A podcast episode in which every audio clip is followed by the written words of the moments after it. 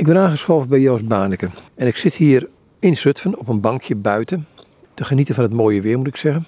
En we gaan het hebben over een boek waarvoor hij de vertaling, de inleiding en annotatie heeft verzorgd. En het boek heet Ziel, Monastieke Psychologie uit de 12e eeuw. En dan gaat het over auteurs als Willem van Saint-Thierry, Elred van Rivaux en Isaac van Stella. Het boek is trouwens uitgegeven bij uitgeverij Damon in Eindhoven. Het is een mooie, verzorgde uitgave. Joost, die ziel. En misschien eerst een hele gekke vraag. In deze huidige tijd, ehm, we zijn ons brein, ehm, we zijn ons DNA, we zijn van alles en nog wat. Maar een ziel, hebben wij een ziel? Nou ja, de vraag is of we een ziel hebben. Maar het woord ziel gebruiken we toch ontzettend vaak om iets uit te drukken wat toch de kern van onszelf is. Zoiets. Ik hoorde vanochtend op de radio hoorde ik iets uh, van een schilderes. Die moest op een gegeven moment om geld te verdienen, moest nou ja, leuke plaatjes gaan maken. Maar, zei ze, mijn ziel ligt in mijn schilderijen. Nou, mijn ziel ligt in mijn schilderijen. Die schilderijen staan buiten haar lichaam. Je zou zelfs kunnen zeggen buiten haar geest, maar haar ziel ligt toch in die schilderijen. Hier in Zutphen ben ik 2,5 jaar geleden begonnen met een plannetje op te zetten. Een serie lezingen over de ziel van Zutphen. Wat is nou de ziel van Zutphen? Hebben we een ziel? Ehm, dat kun je zeggen. Maar daar kun je dan ook weer een heleboel vragen bij stellen. En dat maakt juist die ziel zo ontzettend interessant. In die inleiding heb ik geschreven hoe in de wetenschappelijke psychologie de ziel juist eruit geknikkerd is. Omdat dat een term zou zijn die niet wetenschappelijk genoeg is. Die kunnen we niet definiëren. Maar die ziel is wel een woord wat we juist gebruiken als we meer via verhalen of via poëzie of via schilderijen, wat dan ook, iets uit willen drukken van wat de kern van ons bestaan is. Ons individuele bestaan, maar ook van een groep.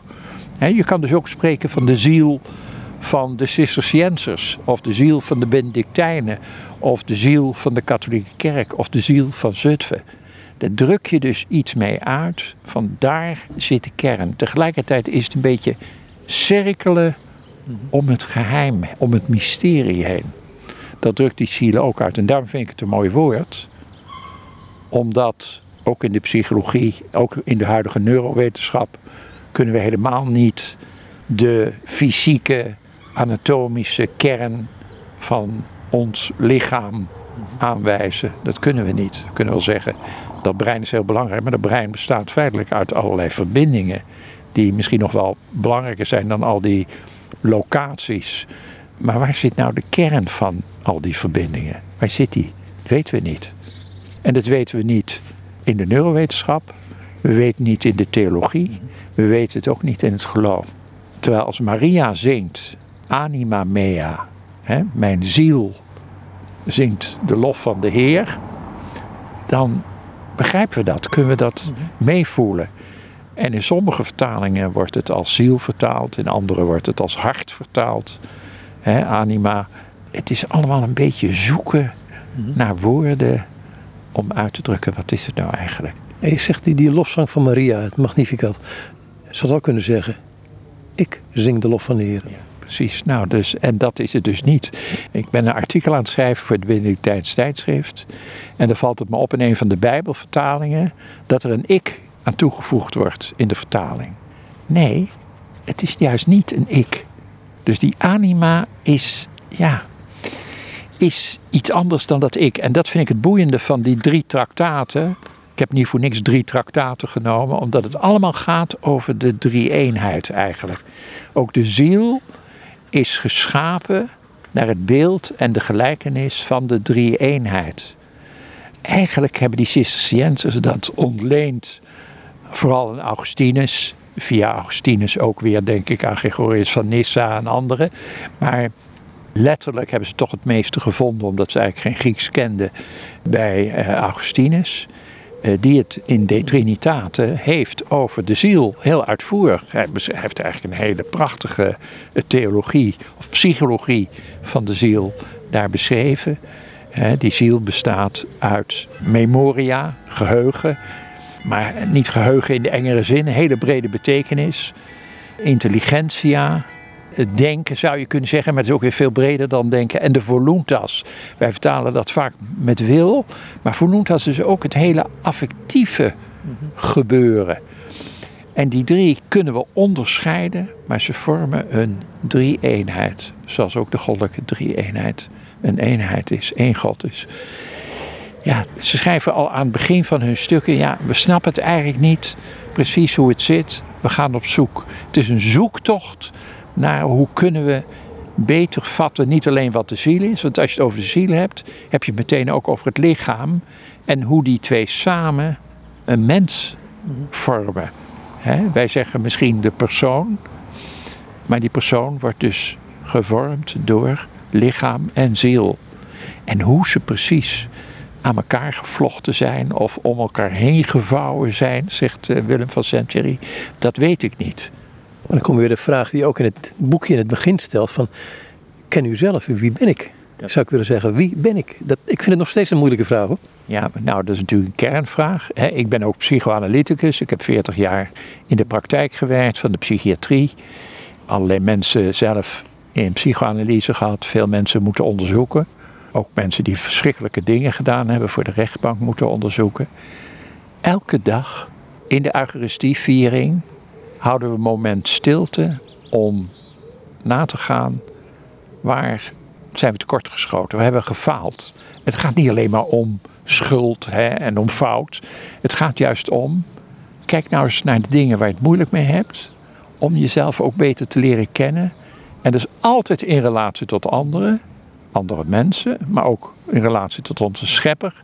En zelfs, hoe gek dat ook klinkt, in relatie tot mezelf. Hoe sta ik dus zelf in relatie tot ja, mijn ziel of mijn geweten of mijn hart, hoe je het ook noemen wil. En elke dag heb je dat weer opnieuw nodig. Dus het jezelf kennen houdt nooit op. Je kent jezelf nooit volledig. Maar ook de ander ken je nooit volledig. Dus het is een proces wat doorgaat.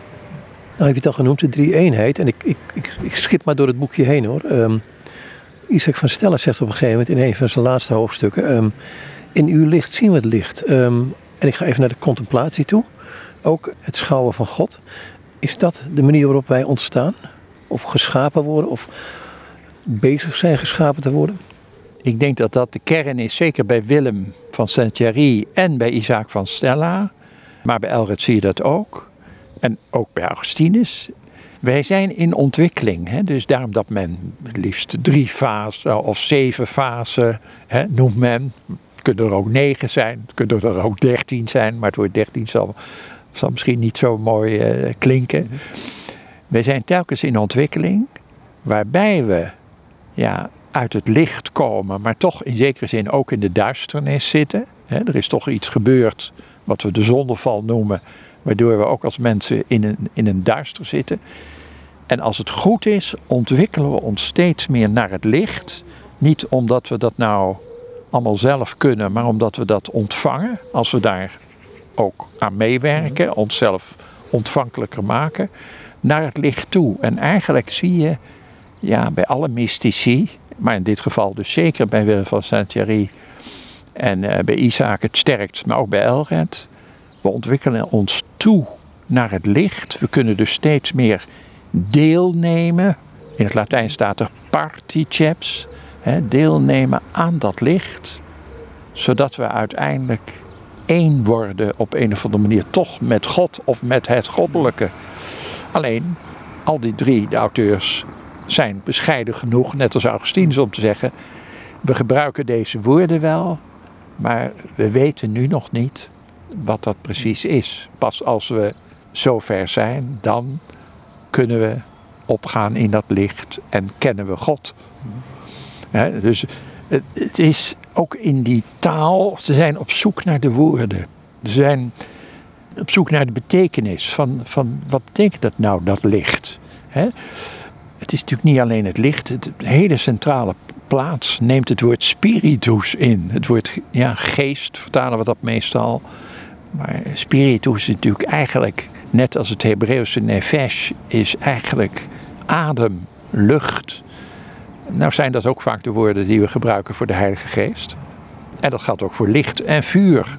Ook daarbij gaat het dus om woorden waarmee we iets proberen uit te drukken, ook van onze ervaringen, ook van de traditie, ook woorden die in de Bijbel dus veel gebruikt worden, waarmee we ja, zoeken naar hoe kunnen we nou uitdrukken wat onze verbinding is met God eigenlijk. En ook met elkaar, want we zijn allemaal geschapen naar Gods beeld en gelijkenis. Dus moet er in elk mens iets van die spiritus, die geest van God, zitten.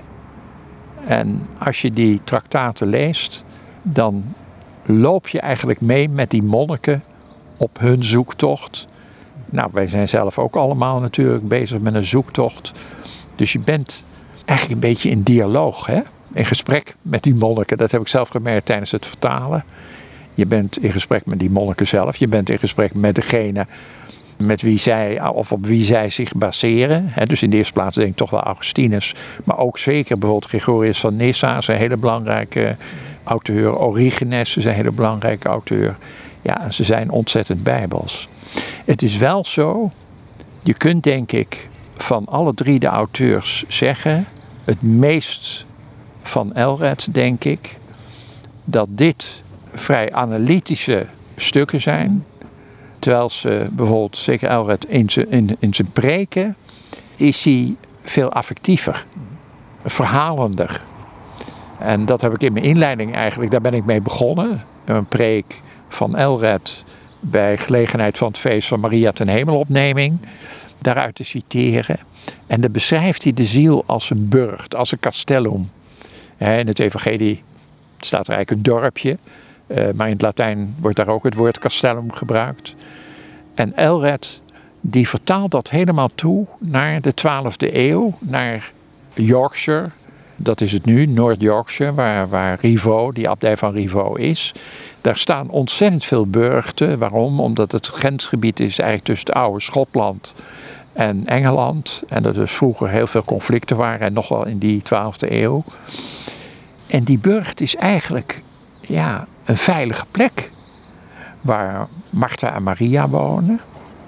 Waar ook de maagd Maria eh, aanwezig is als een soort ja, ideale mens.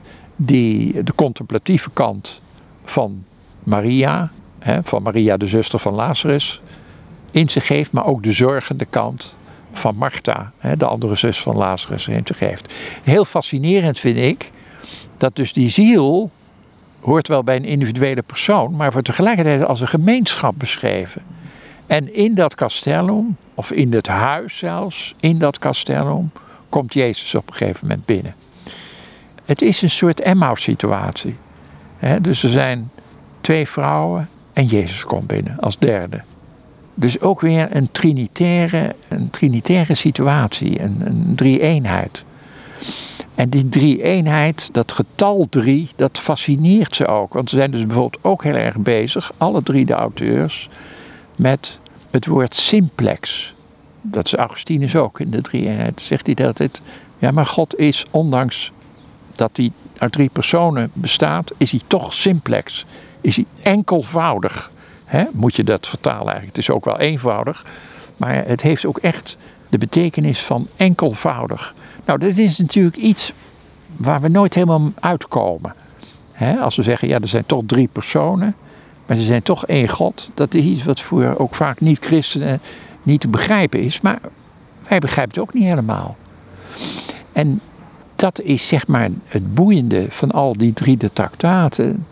En ook van Augustinus uh, over de drie-eenheid. Dat we blijkbaar toch al die woorden en al die gedachten nodig hebben om een beetje onze nieuwsgierigheid, als ik het zo mag zeggen, naar die drie-eenheid te bevredigen. Augustinus schrijft aan het eind van wat denk ik toch zijn meest theologische boek is over de drie-eenheid.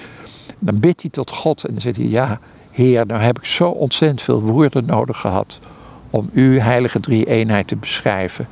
En ik vat het maar even samen, eigenlijk begrijp ik het nog steeds niet. En ik zal het pas begrijpen als ik in uw licht ben. En dat is ook de kern van wat al die drie monniken beschrijven. En dan denk je, ja, waarom moet je die traktaten dan nog lezen? Ja, omdat toch, net als bij Augustinus, de drie eenheid, zeer de moeite waard Om namelijk toch ja, mee te gaan in een bepaalde beweging. Waarin je toch iets meer begint te vermoeden van waarom het zo fundamenteel is dat we God ook beschouwen als een drie-eenheid. Als een dynamiek. Het is eigenlijk prachtig dat we dus ontstijgen aan ons eigen ik door te beseffen dat onze ziel een drie-eenheid is. En niet een drie-eenheid statisch, maar voortdurend in beweging. Ik herinner me Rowan Williams, de vroegere uh, aartsbisschop van, uh, Anglikaanse aartsbisschop van Canterbury, heeft een serie prachtige meditaties bij de drie-eenheid van Rubloff geschreven. Waarin hij beschrijft hoe die drie personen hè, rond de avondmaalstafel, zal ik maar zeggen, oog hebben voor elkaar, iets doorgeven aan elkaar. En dat dat delen met elkaar, in gemeenschap zijn met elkaar, dat dat dus iets is wat doorgaat ja, in de eeuwigheid. Dus in die zin ook weer tijdloos is. Maar een voortdurend wegschenken aan elkaar is. Ik vind dat een prachtig beeld. Kijk, het is natuurlijk ook een beeld van de hemel, hè, waar wij mogen aanzitten aan de maaltijd. Maar het lijkt mij buitengewoon saai als wij eeuwig moeten aanzitten aan een maaltijd met niet drie gangen, maar eeuwig aantal gangen. Terwijl hier, in die icoon van Rubloff, is het van een eenvoud. Er staat een soort kelk waarvan je niet eens kan zien of het wel een kelk is. Laat staan wat erin zit. Aan een tafel waar die drie goddelijke personen die op elkaar lijken, maar toch verschillend zijn. Ja, waar iets gebeurt wat je niet hoeft te definiëren. Waar je als het ware ja, ook in participeren mag. Begrijp je? En dat is het. Ja, ik begin er bijna van te stamelen, omdat je ook. Het, het, het, het is op een gegeven moment niet meer. Het is precies wat Augustine zegt. Je hebt zoveel woorden nodig gehad. Ja, nou ja, die woorden heeft hij toch nodig gehad. Maar uiteindelijk is dat niet nodig. Ik, ik zou je zeggen, ik, door die klok moet ik nu denken aan gisteren, waarin we voor het eerst sinds meer dan een jaar, sinds meer dan een jaar hier in Zutphen, weer wat ik noem de stille mis hebben gevierd. Twaalf mensen in de Sint-Jan op woensdagmorgen. En waarom vind ik die stille mis zo heerlijk? Omdat het, ik hoef niet te preken. Ik hoef niks te verklaren. Na het evangelie gaan we gewoon zitten in stilte. En pas daarna bidden we de voorbeden. Nou, die stille mis, eh, er klinken natuurlijk woorden uit de Bijbel, uit de liturgie. Maar het centrum is, is de Eucharistie. is het, het offer van Christus, wat eigenlijk zich in stilte voltrekt. Als een mysterie en tegelijkertijd als een teken van waar het eigenlijk om gaat. Om, om dat wegschenken. Wegschenken. Nou, jij bent vader, ik ben ook vader. Eh, en dan weet je wat wegschenken is aan je kinderen. Dat je jezelf wegschenkt. Uh, en soms heb je daar geen zin in. Denk je, ja, mag ik nou ook eens voor mezelf opkomen enzovoort uiteindelijk, als het erop aankomt, schenk je jezelf weg. Want, want eh, je bent zelf minder belangrijk dan je kind. En dat is natuurlijk eigenlijk wat God ons telkens laat zien. Wij zijn allemaal kinderen van God. Hij heeft zijn eigen zoon gezonden, maar die zoon is ook God. Wij zijn ook kinderen van Jezus. Hè? Ik bedoel, en ook van de Heilige Geest. En ja, het geschenk het uiteindelijke geschenk is voorbij de woorden. Een van de fascinerende dingen van die icoon vind ik ook dat je wordt er niet ingetrokken, maar ze komen naar je toe. En dat, dat blijf ik altijd, dat omgekeerde perspectief, dat, dat ontroert me enorm. En je wordt meegenomen, of je wordt opgenomen in een beweging. Ik dacht dat het eh, de Russische schrijver Lermontov was. Die zei op een gegeven moment in een van zijn hoofdfiguren van...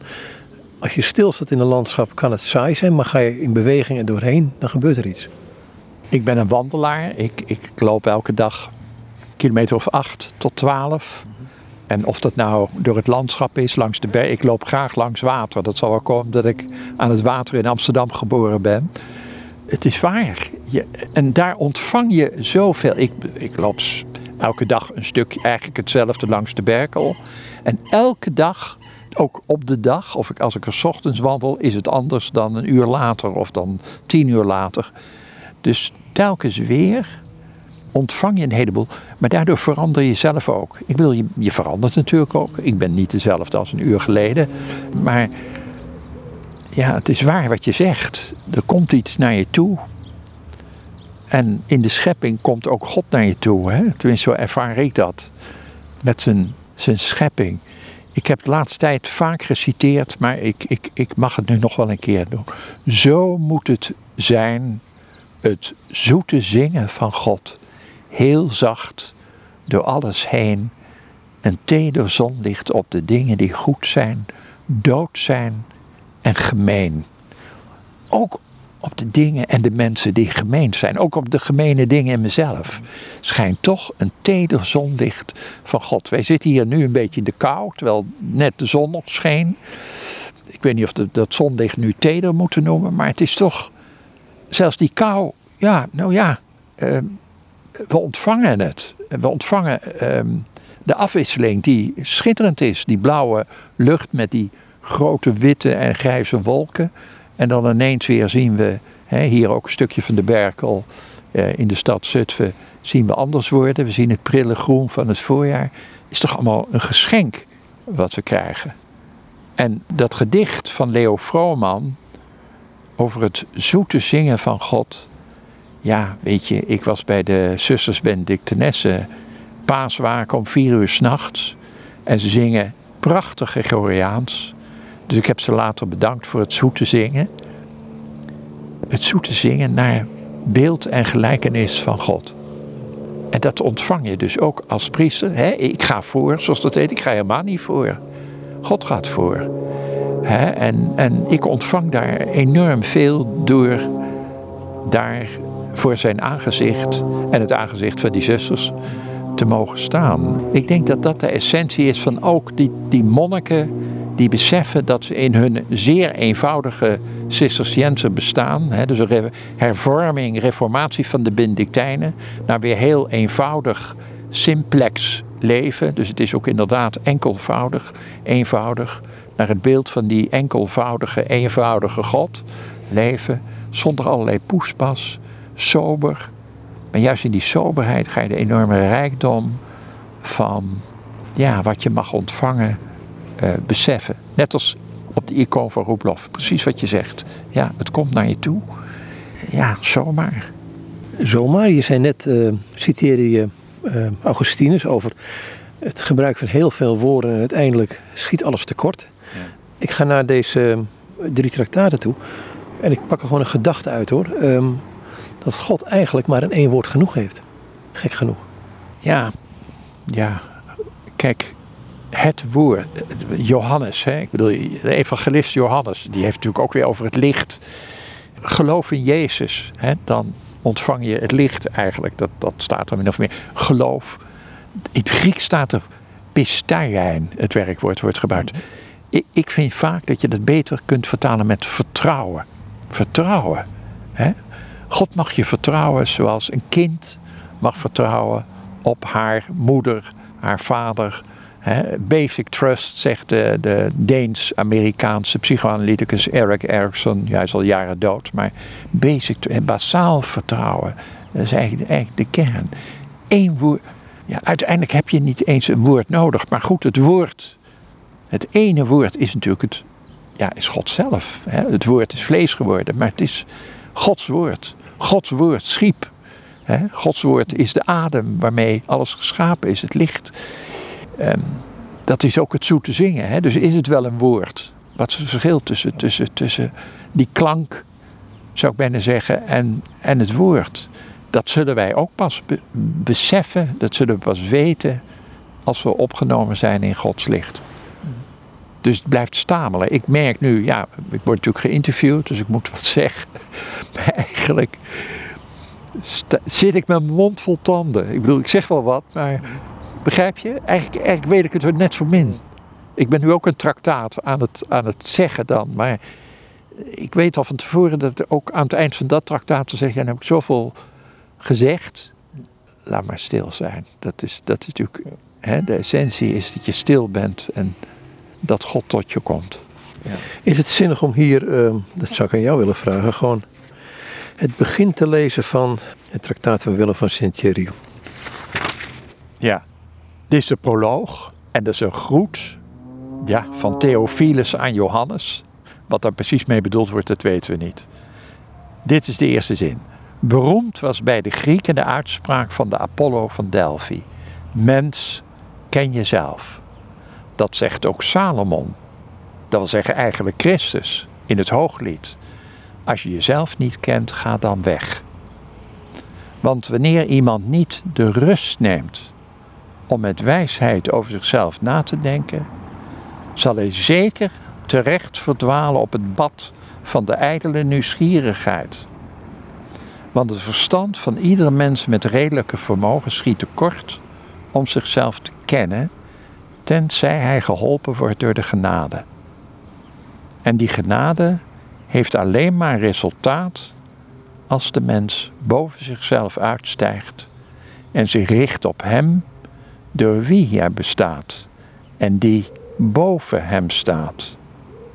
Daarom zal wie zijn intelligentie verspilt door niet zichzelf, maar allerlei andere zaken te onderzoeken, als een dwaas verdwalen, terwijl de natuur, of God, die immers de schepper van de natuur is, hem de belangrijke taak heeft toegewezen aan zichzelf te werken.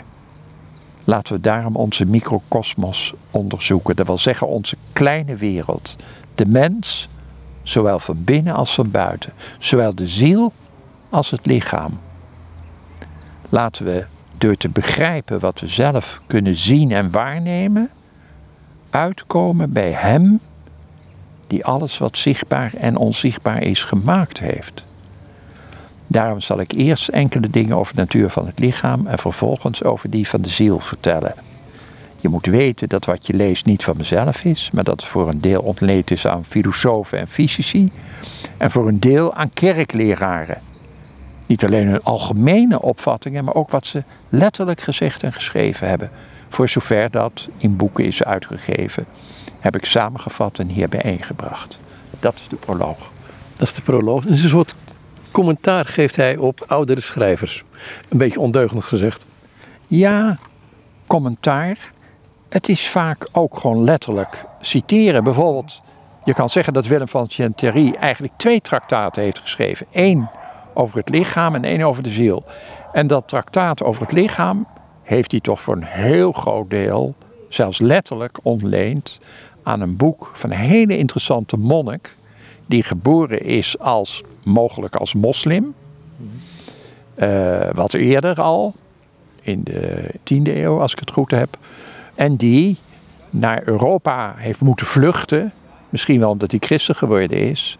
En toen in Salerno is terechtgekomen, waar al door de aartsbisschop een belangrijke medische school, medische faculteit was opgericht. En waar dus de nieuwste geneeskunde uit Arabische geneeskunde werd gedoseerd en ook verder werd onderzocht. Wat je daar ziet in Salerno is dus eigenlijk dat de medische wetenschap enorm gestimuleerd werd door de katholieke kerk. De belangrijkste tegenwoordig was aartsbisschop, maar een heleboel uh, katholieken steunden dat ook, ook financieel, ook van de adel en dergelijke. En de monnik, over wie ik het latere monnik over wie ik het heb, de, arts die uit, uh, uit uh, het Midden-Oosten kwam, die noemen we Constantinus Africanus. Dat is natuurlijk zijn Latijnse naam. Uh, die aartsbisschop van Salerno, die was een voormalige monnik van van Monte Cassino, dus een Benedictijner monnik. En die heeft ervoor gezorgd dat die Constantinus Africanus op een gegeven moment monnik kon worden in die Benedictijner abdij. Waar die dan ook de beschikking had over kopiisten en over een heel apparaat waarbij hij geholpen kon worden. Nou, dat is eigenlijk, ja, dat is het eerste deel van dat traktaat. Het tweede deel is net als bij Elred en ook wel bij Isaac, toch heel erg Augustijns. Maar Willem heeft waarschijnlijk ook veel gehad aan de uh, Latijnse vertaling door Duns Scotus van een traktaat van Gregorius van Nyssa over, over de mens, hoe de mens in elkaar zit. Prachtig traktaat waarin, ja, mogelijk oorspronkelijk van Plato afkomt, maar in elk geval een prachtige beschrijving, zou je kunnen zeggen, van de ziel plaatsvindt. De ziel als de componist van de muziek en het lichaam als het muziekinstrument. En wat Gregorius van Nyssa schrijft is, en wat Willem dus overgenomen heeft, is ook al is dat muziekinstrument op een gegeven moment misschien oud en versleten of stuk, of werkt het niet meer, de melodie, de compositie blijft bestaan. Is dat een stuk van Isaac van Stellen, dacht ik aan het eind, hè? Isaac heeft dat ook. En die heeft dat waarschijnlijk ook ontleend aan Gregorius van Nyssa. Kijk, ze formuleren het allemaal telkens wat anders. Dus Isaac doet dat ook. En ik, vind het, en ik denk dat het eigenlijk... Plato heeft weer net iets anders uh, beschreven. Ze zijn heel sterk beïnvloed, allemaal toch wel, denk ik, door de Timaeus. Dat is een, een, een latere dialoog van Plato. Waarin hij ook de vergelijking maakt tussen, tussen de componist en het lichaam dan als het instrument. Hè, zoals Plato eerder de vergelijking maakt van de wagenmenner, hè, de ziel als wagenmenner. En ja, het lichaam eigenlijk als, of althans de emoties en de driften, uh, die toch bij het lichaam horen als de paarden. Waarvan één paard vooral gemakkelijk op hol kan slaan. Nou ja, het leuke is, het is, je komt van alles tegen. Ik bedoel, als ik het weer herlees, en ik ga wat verder onderzoek doen, dan merk ik, goh, misschien speelt die auteur ook wel een rol. De enige die expliciet verwijst naar eerdere auteurs, dat is Elred. Die verwijst dus heel veel naar Augustinus, waar hij het vandaan gehaald heeft. Maar dat was niet gebruikelijk heel lang. Eigenlijk tot nog niet eens zo heel lang geleden verwees men niet, zoals we dat nu doen, in voetnoten en dergelijke, naar de auteurs waarop men dat baseerde. Elred doet dat wel. Dat vind ik typerend voor zijn bescheidenheid, dat hij dat doet. Doet Willem niet, doet Isaac ook niet. Dus vaak is het zoeken. En er zijn dus hele geleerde discussies, waar ik niet zo'n duidelijk standpunt in neem. Maar hè, sommigen zeggen, ja nee, dat moet Willem direct ontleed hebben aan de Griekse tekst van. Nou, en anderen zeggen nee, dat kan niet, want, nou ja, et cetera, dat doet er eigenlijk niet zoveel toe. Maar Willem zegt zelf wel van ja, ik baseer me op, uh, op anderen. Ja, dat is ook zo. Wat er ook in het voorwoord staat, is dat het, het vraagt om wijsheid om jezelf te onderzoeken. Ja, hoe doe je dat, hè? Laat ik het maar in mijn eigen taal zeggen. Ja, nou, wat is wijsheid? Ik vind het wel aardig. Het lijkt een beetje op Freud, die zegt: als je in psychoanalyse gaat, maar ook als analyticus, vergeet alle theorie. Dus voor de patiënt en de analyticus, voor de analysant en de analyticus geldt eigenlijk hetzelfde. Je moet alle theorieën loslaten. Je moet gewoon zeggen wat je invalt. En dat klinkt raar, want wijsheid zouden wij zeggen, hè, dat is juist bezonnen, dat is goed overdacht. Ik denk dat dit helemaal spoort met het evangelie. De kinderen, de kinderen hebben de echte wijsheid. Juist omdat ze onbevangen, ik zou bijna zeggen, zich laten meeslepen door de geest, door de Heilige Geest. Jezus zegt ook, de wind waait en je weet niet waar die heen gaat. Maar je moet die wind durven ontvangen. Dus je moet vertrouwen hebben dat die wind jou leidt. Dat is echte wijsheid. Paulus, onze wijsheid is de wijsheid, is de dwaasheid van het kruis. Dat is juist eigenlijk wijsheid. En dat proef je bij die monniken. Daarom zijn ze ook tegen dat intellectualisme van de scholastiek. Isaac gaat wel die richting op, maar ook hij heeft een andere keus gemaakt. Het is juist in de eenvoud, in het aanvaarden dat je het zelf niet kunt, intellectueel kunt bevatten, juist in het ontvankelijk worden, dat je God mag ontvangen. Het heeft iets heel paradoxaals. Ze gebruiken ergens wel de taal, die ook, ook de scholastici zullen gebruiken, die de, de, de wetenschappers gebruiken. Maar het is niet ja, de wetenschap van God is niet de wetenschap van deze wereld. Dat wat van boven komt is iets anders dat, dan het aardse. En daar zit Willem nog het meest naar te zoeken. Hè. Die zit het meest nog te zoeken naar die verbinding tussen lichaam en ziel. Daarom dat hij twee traktaten eigenlijk heeft. Hoe zijn die met elkaar verbonden? Hoe is het aardse met het hemelse verbonden? Want die aarde is toch ook geschapen door God. Dus in die zin is het ook weer goddelijk. Ja, dat is ook zo. En Jezus is ook in een lichaam gestorven. En Jezus is, en we worden verrezen. Hè? De verrijzenis, mensen denken vaak, hoor ik gisteren ook weer, oh nu is opa hè, bij oma ergens op een wolk nummer uh, zoveel. Nee, wij moeten nog door een vagevuur heen. Niet om gepest te worden of gepijnigd te worden, maar om gezuiverd te worden. Zodat we inderdaad straks, eh, wanneer weten we niet, kunnen verrijzen met lichaam en ziel. En hoe dat gebeurt, wat dat is, ja, dat is een nieuw lichaam. Dat is niet ons huidige lichaam, is niet het oude lichaam, is een nieuw lichaam. Maar hoe, weten we niet. En toch willen we telkens weer in woorden proberen te vatten wat dat is. Uh, woord verrijzenis al, maar we weten het niet.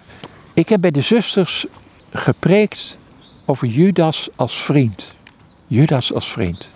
Er is in de kathedraal van Vézelay, de Sainte Madeleine, de basiliek, Maria Magdalena, is een prachtig kapiteel bovenop een, op een zuil, moeilijk te zien, waar de ene kant Judas afgebeeld is die zich verhangen heeft toen hij zich schuldig voelde over het verraad hè, van Jezus. En op het kapiteel daarnaast draagt Jezus Judas op zijn schouders als een lam. Het lam Gods draagt zijn vriend, want hij spreekt Judas aan als vriend bij het laatste avondmaal, zijn vriend, zijn dode vriend, het dode lichaam van Judas op zijn schouders. Eigenlijk zo teder houdt zijn hand, zijn rechterhand, meen ik, houdt hij op de voet van Judas. Dus als een, een vader zijn kind hè, beschermt bijna. En je zou kunnen zeggen, ja, uh, ik ben niet gekomen om te oordelen, maar om te redden. Iedereen te redden. Dat is toch een prachtig beeld. En dat geeft voor mij ook iets aan van dat licht. Het licht, zoals ook die icoon van Rublev, ineens valt je oog daarop. Er komt iets naar je toe, een beeld, wat je op een bepaalde manier verlicht. Wat je zet in het licht van, in dit geval, vergeving. He, zelfs dus iemand die jou een ontzettend akelige rotstreek heeft geleverd. Sterker nog, eigenlijk ertoe heeft bijgedragen dat jou het leven benomen wordt. Die vergeef je. En dat is nieuw leven. Zeg ik nu even gewoon zo, pardoes. Ik weet niet of dat allemaal theologisch klopt. Interesseert me geen, fluit. Dat is wat dat beeld oproept bij mij. Van, dat is wat de boodschap van Jezus. Hè? Dat, dat, dat geeft leven over de dood heen. En dat is dus vriendschap over de dood heen. Hè? Als een vriend, zoals Mozes, als een vriend met God mocht spreken. En zo mag zelfs Judas met Jezus mee. Waarom? Omdat hij natuurlijk toch erkend heeft: ik heb een fout gemaakt. Ik heb een fout gemaakt door jou over te leveren aan de, aan de fariseeën en de, en, de, en de ouderlingen. Blijft er toch een vraag van mij in de trant van: oké, je gaat. Um, wat ook in, de voor, in die proloog van Willem van Sint-Jurie zit. We hebben de neiging toch een hele andere kant op te kijken nieuwsgierig te zijn, andere dingen te willen onderzoeken. Hoe komen we dan toch bij het punt van jezelf kennen? Als je daar. Betrap ik mezelf ook op hoor. Ik bedoel, ik werd op weg hier naartoe, werd, werd ik aangevallen door iemand uit niets. Uh, zijn drugsverslaafde. Liep weer weg. En mijn eerste gedachte was niet: ik bid voor die jongen. Nee. Dus, dus wat is dat om. Ja, wat is dat? Nou, wat je nu vertelt, dat is dus waar het om gaat. Het is dus je bent niet ontzettend op zoek geweest naar enzovoort. Er gebeurt iets. En je beseft ineens van, hé, hey, ik reageer, uh, nou ja, van mij wordt geïrriteerd of wat dan ook. Maar, maar het, duurde, het duurde even een tijdje. Ik zat al, er zat al in de trein hier naartoe, dacht ik van, ja. hallo, uh, waarom duurt dit zo lang? Ja, nou, omdat het dus inderdaad, je bent heel gelaagd als mens. Dus voordat je al die lagen een beetje hebt leren kennen, en we zullen ze nooit allemaal helemaal leren kennen, duurt het, ja, dat, dat heeft tijd nodig. En dat is dus de parallel ook met de psychoanalyse, vind ik. En dat is dus ook gewoon het gezonde gewetensonderzoek, noemen we dat. Maar dat is eigenlijk ook gewoon gnoti seauton. Het, is, het is niet alleen het geweten wat we onderzoeken, het is onszelf. Hè? Van wat is er nou in mij wat maakt dat ik ik wil eigenlijk aardig zijn tegen iemand. En ik doe helemaal niet aardig juist tegen iemand. Wat, wat is dat nou? Daar kun je heel actief naar op zoek gaan. Mhm. Maar soms ontdek je dat pas de volgende dag. Omdat je gedroomd hebt of omdat je iemand anders tegenkomt die iets zegt. Ik had het laatst zelf. Dat ik ontzettend, ik mag dat woord wel gebruiken geloof ik, pissig was. Pissig was om allerlei ruzies bij ons in de parochie enzovoort. En ik dacht echt iets van, moet ik hier nou, hè, als gepensioneerde priester, moet ik nou wel... En ik kom in de abdij waar ik wat werk doe. En in de Augustieviering hoor ik, laat uw boosheid varen. Kijk, ik denk, Cessa. Nou, dus dat is niet iets wat ik zelf bedacht heb, wat tot mij komt, maar wat wel in mezelf een deur opent. En daarna het evangelie, wees dienstbaar. Nou, dat was het, dus het vervolg. Dus het ene was, laat je boosheid varen. En pas als je die boosheid kunt laten varen, kun je ook dienstbaar zijn. En daar gaat het uiteindelijk om als priester. Je bent, je bent niet de baas, je bent niet degene die zegt, oh we moeten die kant op. Je bent dienstbaar. Dat is natuurlijk waar we allemaal toe geroepen zijn, denk ik. Maar het is toch prachtig dat dat tot je komt. Zoals jij zegt ook, hè, die icoon van Rubloff, dat komt tot je. En iedere keer, het is toch een icoon die zo rijk is, dat hij iedere keer weer kan verrassen met iets nieuws. Daarom kunnen we ook die Bijbel, hè, jaar in jaar uit al zoveel jaar, wij zijn alle twee rond de 70, dus we, we horen dat al zo ontzettend lang. En iedere keer is dat weer, opent het een nieuwe deur in jezelf. En het wordt dus meer geopend door te luisteren dan door heel actief wetenschappelijk onderzoek te doen, zou ik maar zeggen. Wat deze traktaten ook hebben, ehm, en we behandelen het niet eens helemaal, maar dat gaat Nee. toch niet, denk ik. Ik pik er maar wat uit. Is het volgende. Ehm, en dat heb je eigenlijk al genoemd eerder in het gesprek. Het zijn analyses. Ze durven erg ver door te, door te vragen. Ze zijn niet bang om bepaalde eh, dingen naar voren te brengen. Ja. Maar er zit nog iets anders in. En dat is, dat noemde je al richting Willem van Saint-Thierry en ook bij de andere twee schrijvers, is die affectieve kant, die liefdeskant. Want Ja. die, die, die stijgt daar bovenuit. Want Ja. daar gaat het in wezen om, zeggen ze. Ja, nou dat is ook zo.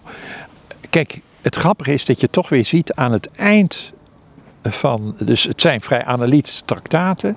Maar je ziet eigenlijk bij alle drie dat ze aan het eind toch weer meer naar die affectieve kant gaan. Daar zit God, zou ik zo even zeggen. Hè, dat is natuurlijk toch, God is affectus, God is amor, God is caritas, God is, ja, het zijn ook allemaal maar woorden. Maar ook zij beseffen dat voor zover wij naar Gods beeld geschapen zijn, we liefde zijn. En dat daar dus ook de eenwording ligt. En dat is ook, en dat vind ik bij Elred het duidelijkste, die ook als abt, waar we het tien jaar geleden over gehad hebben, bij Affectus, die dus in dat pastorale gebed, ja, heel duidelijk eh, bidt dat hij mag zijn zoals Jezus, als de goede herder, voor zijn monniken. Hij is er niet voor zichzelf. Hij moet wel eerst zelf zichzelf reinigen, zou ik maar zeggen. Dus eerst aan, aan zelfonderzoek doen om een goede abt te kunnen zijn. Maar uiteindelijk is het dus, abt ben je door de navolging van Christus. Door dus abt, abba, vader te zijn, hè, of een goede broer, of hoe je het ook noemen wil, voor die monniken. En niet voor jezelf. En tegelijkertijd moet je ook voor jezelf een vader zijn. Dat is ook wel weer zo. We moeten ook voor onszelf zorgen. We moeten onszelf niet tekort doen. Ook wij zijn, hoe gek dat ook klinkt, klinkt een beetje gespleten, maar je bent ook een broeder van jezelf. Ook een hoeder van jezelf. En een moeder van jezelf. Dus dat, dat is ook waar. Kijk, ik merk dat ik dus met die traktaten in de hand, letterlijk nu, op dezelfde aarzelende manier erover over, over, over spreken als, als Willem. Hè? Hoe de ziel haar lichaam levend maakt, is wonderlijk en kan men amper in woorden uitdrukken, zegt hij. We nemen aan dat die dingen bepalend zijn voor de manier waarop alles wat zich in ons lichaam bevindt is opgebouwd. Maar dan nog zegt hij, ja, hoe dat precies is en hoe dat dan samenhangt met de ziel, dat weten we niet. Maar hij gaat ervan uit, net als de andere twee, het is de ziel die naar Gods beeld en gelijkenis, de ziel die bezielt. En bezielen is, is levend maken in alle opzichten. Ja, en misschien is het nog wel meer een zoektocht naar wat is nou dat bezielen, hè, een werkwoord, een activiteit, een proces, dan naar de ziel. Hij heeft het wel over de ziel als substantie, hè, wat later in de scholastiek natuurlijk nog veel verder wordt uitgewerkt. Nou ja, ik verwijs niet voor niks naar die preek van Elred, die zegt, kijk eens, het belangrijkste is dat we gaan graven. Rondom die burcht heb je een gracht. Nou, we moeten eerst die gracht uitgraven. Om bij die ziel te komen, om onszelf echt te leren kennen, moet je eerst diep in jezelf graven. Ja, dat is waar. Dat moeten we inderdaad doen. Dat is een prachtig beeld. Hè? Dat, we, dat we die activiteit moeten verrichten. En tegelijkertijd het paradoxale ervan is wat ik al eerder zei. We kunnen het niet actief vinden. Hè? We zijn ook afhankelijk, zoals we dat met een mooi woord noemen, van de genade. En we zijn vooral afhankelijk van de genade. Ja, en dan denk ik dat de kinderlijke houding van ontvankelijkheid, die je toch eigenlijk ook hebt als je in de natuur wandelt, dan ben je ook, word je toch wat ontvankelijker. Dan ontvang je het meest. Ik bedoel, ik ben ook nieuwsgierig. Ik loop ook wel eens met een verrekijkertje hoor, in de natuur. En ik vind ook al die verschillende vogels en al die planten razend interessant. Maar eigenlijk geniet ik er het meeste van. En, en heb ik het meeste het idee van, nou word ik er één mee als ik onbevangen door de natuur wandel. Is het mogelijk? Want je noemde het al eerder, eerder in het gesprek van het, het loslaten van alles wat je geleerd hebt, je, je gedachten over iets, ehm, het onbevangen zijn. Is dat, is dat mogelijk voor ons op onze leeftijd? Ik, ik denk het wel. Je hebt toch momenten dat je. Ik heb wel eens, nou ja, als ik naar een prachtige muziek, of gewoon in de kerk ook, in de stilte, juist in de stilte, dat ik. Gisteren had ik dat ook. Dat ik, dat ik ineens besefte. Die kerken zijn natuurlijk gebouwd met de apsis hè, en het altaar naar het oosten. Tenminste, traditioneel, terecht. Hè, naar Jeruzalem, zullen we zeggen. En ik stond dus als priester voor het altaar. En ineens voelde ik de zon door de glas in loodramen op mijn, mijn, mijn rug en mijn hoofd. ik voelde echt gewoon de warmte gisterochtend. En dan besef je ineens, ja, zo ontvangen wij Christus, hè, het licht. Hè, dus het licht, ik had het net over de Heilige Geest, maar Christus wordt in, in de ochtendgebeden hè, vaak bezongen als de aurora, als, als het ochtendlicht, de ochtendzon die komt, hè, die opkomt en ons, ons verlicht. En ik maak er nu allemaal gedachten bij, maar gisteren voelde ik gewoon alleen die zon. Snap je? En ja, dat was een, een hele bijzondere ervaring gewoon. En ja, eigenlijk heel kinderlijk, heel, heel de sensatie. Het gevoel van die, die zon. Zonder verder al die gedachten die ik er nu bij heb. Er zit ook iets in wat je. Wat je hè, ik, ga, ik moet u er even op, op voort. In de zin van. De ziel het lichaam, die verhouding. Daar heeft Willem van sint ook de andere twee hebben het daarover. Op een gegeven moment sterf je. En dan? Want dan is het nooit dat iemand zal zeggen. Oh, daar ligt Joost. Of dat is Joost. Nee, Joost is er niet meer. Ik zou je vertellen, gistermiddag had ik de uitvaart van een man in uh, een dorpje hier vlakbij, waar ik zelf uh, eh, 15 jaar gewoond heb, Hengelo, Gelderland. En drie jaar geleden, toen ik uh, hier kwam wonen, was de eerste uitvaart die ik had, was van zijn vrouw. Mm -hmm. En de dochters belden me op, en die vorige week zeiden de vader was, en dat ze heel graag wilde dat ik die uitvaart deed. En gisteren op het kerkhof, het was inderdaad koud, maar ineens scheen de zon. Ik leg altijd wat aarde op de kist in de vorm van een kruis. Als ik gewoon hier wat zand pak of wat aarde, ja, ik bedoel, het gewoon aarde. En ik had op dat moment, ook omdat het dus een beetje warm werd, echt het gevoel, ik leg dus nu iets van de stof, de, de, de aarde waar jij, jouw lichaam uitgemaakt is, leg ik op jou dat dode lichaam, maar dat leeft. Er zitten allerlei organismen in. En we gaan door. En al die bloemen erbovenop, waar ineens door de zon ook twee hommels opkwamen. Dus dat zag ik allemaal. Nu verwoord ik het. Gisteren heb ik het, ik heb wel gezegd, heb ik stof terug enzovoort. Maar ik besefte op dat moment, ja, dit is, dit is warme aarde. Snap je? Het is iets heel lichamelijks had het. Het zijn tekens, het zijn symbolen, het zijn tekens van dat leven gaat door.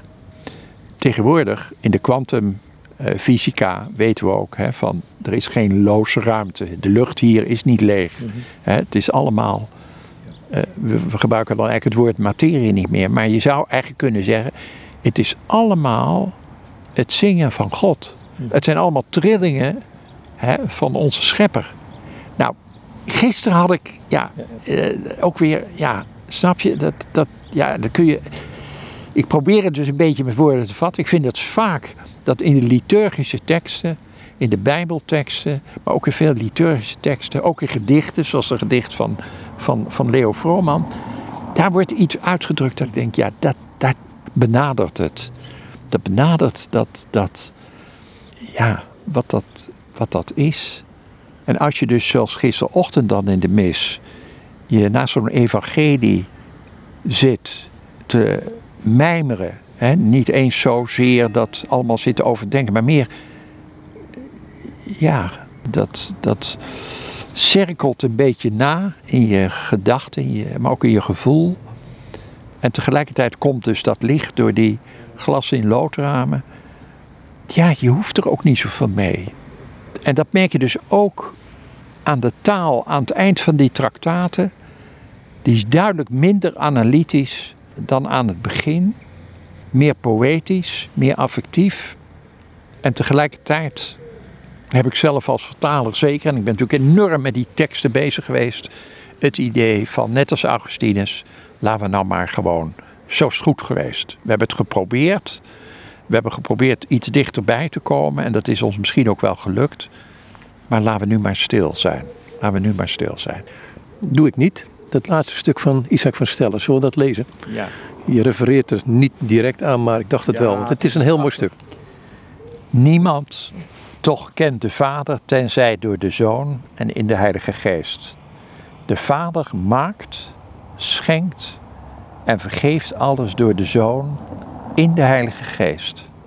Ook al zijn alle drie personen eeuwig samen en aan elkaar gelijk in hun onuitsprekelijke natuur, toch schijnt de Heilige Geest op een of andere manier als het ware dichter bij de schepping te staan, omdat Hij uit beide andere personen voortkomt en de gave van beide is. Door die gave hebben wij het vruchtgebruik ontvangen van alles wat van God komt. Want in God is de natuurlijke gave aanwezig die aan elke natuur, zoals eerder is gezegd, geschonken kan worden om van te genieten.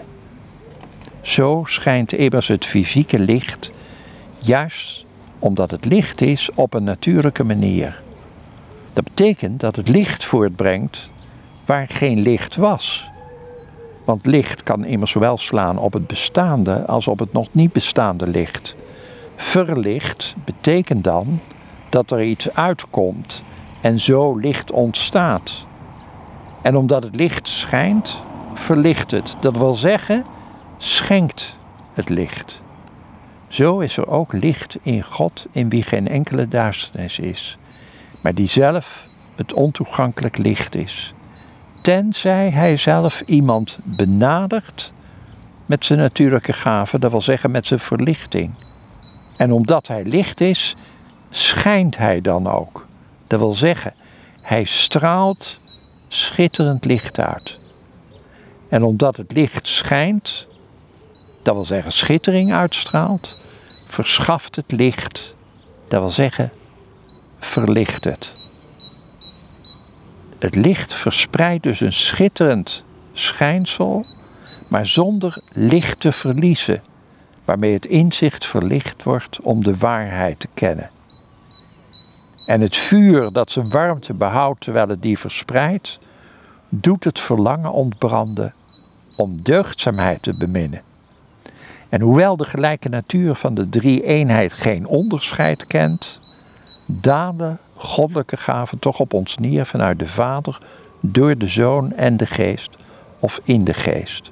Overeenkomstig de formule doopt hen in de naam van de Vader en de Zoon en de Geest. En evenzo stijgen menselijke gaven omhoog door de geest naar de zoon en door de zoon naar de vader. Daarom heeft de zoon na zijn vertrek de geest als parakleet, als helper gezonden om het lichaam van het hoofd tot eenheid te brengen. Dat wil zeggen, met Christus en met God zelf. Zoals geschreven staat, het hoofd van de vrouw is de man, van de man Christus en van Christus God. De geest bestuurt, troost, leert en leidt dus de kerk naar Christus. En Christus offert haar zonder smet of gebrek als koninkrijk aan God de Vader. mogen de glorievolle drie-eenheid dat in ons tot vervulling brengen. Amen.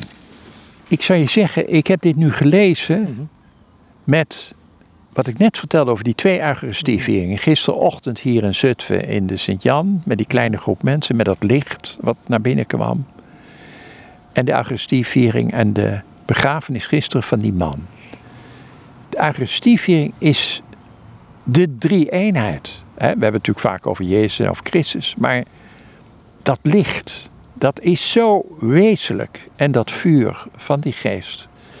Het is natuurlijk eigenlijk prachtig dat Isaac durft te schrijven, terwijl wij denken, Jezus, God die, de zoon die mens geworden is, die is het meest aards. De geest is het meest aards. Nou, ik bedoel, ik weet niet meteen of dat waar is. Ik heb daar heel lang over gemediteerd, zou ik maar zeggen, over die tekst. Heb ik dat goed vertaald? Bedoelt hij dat?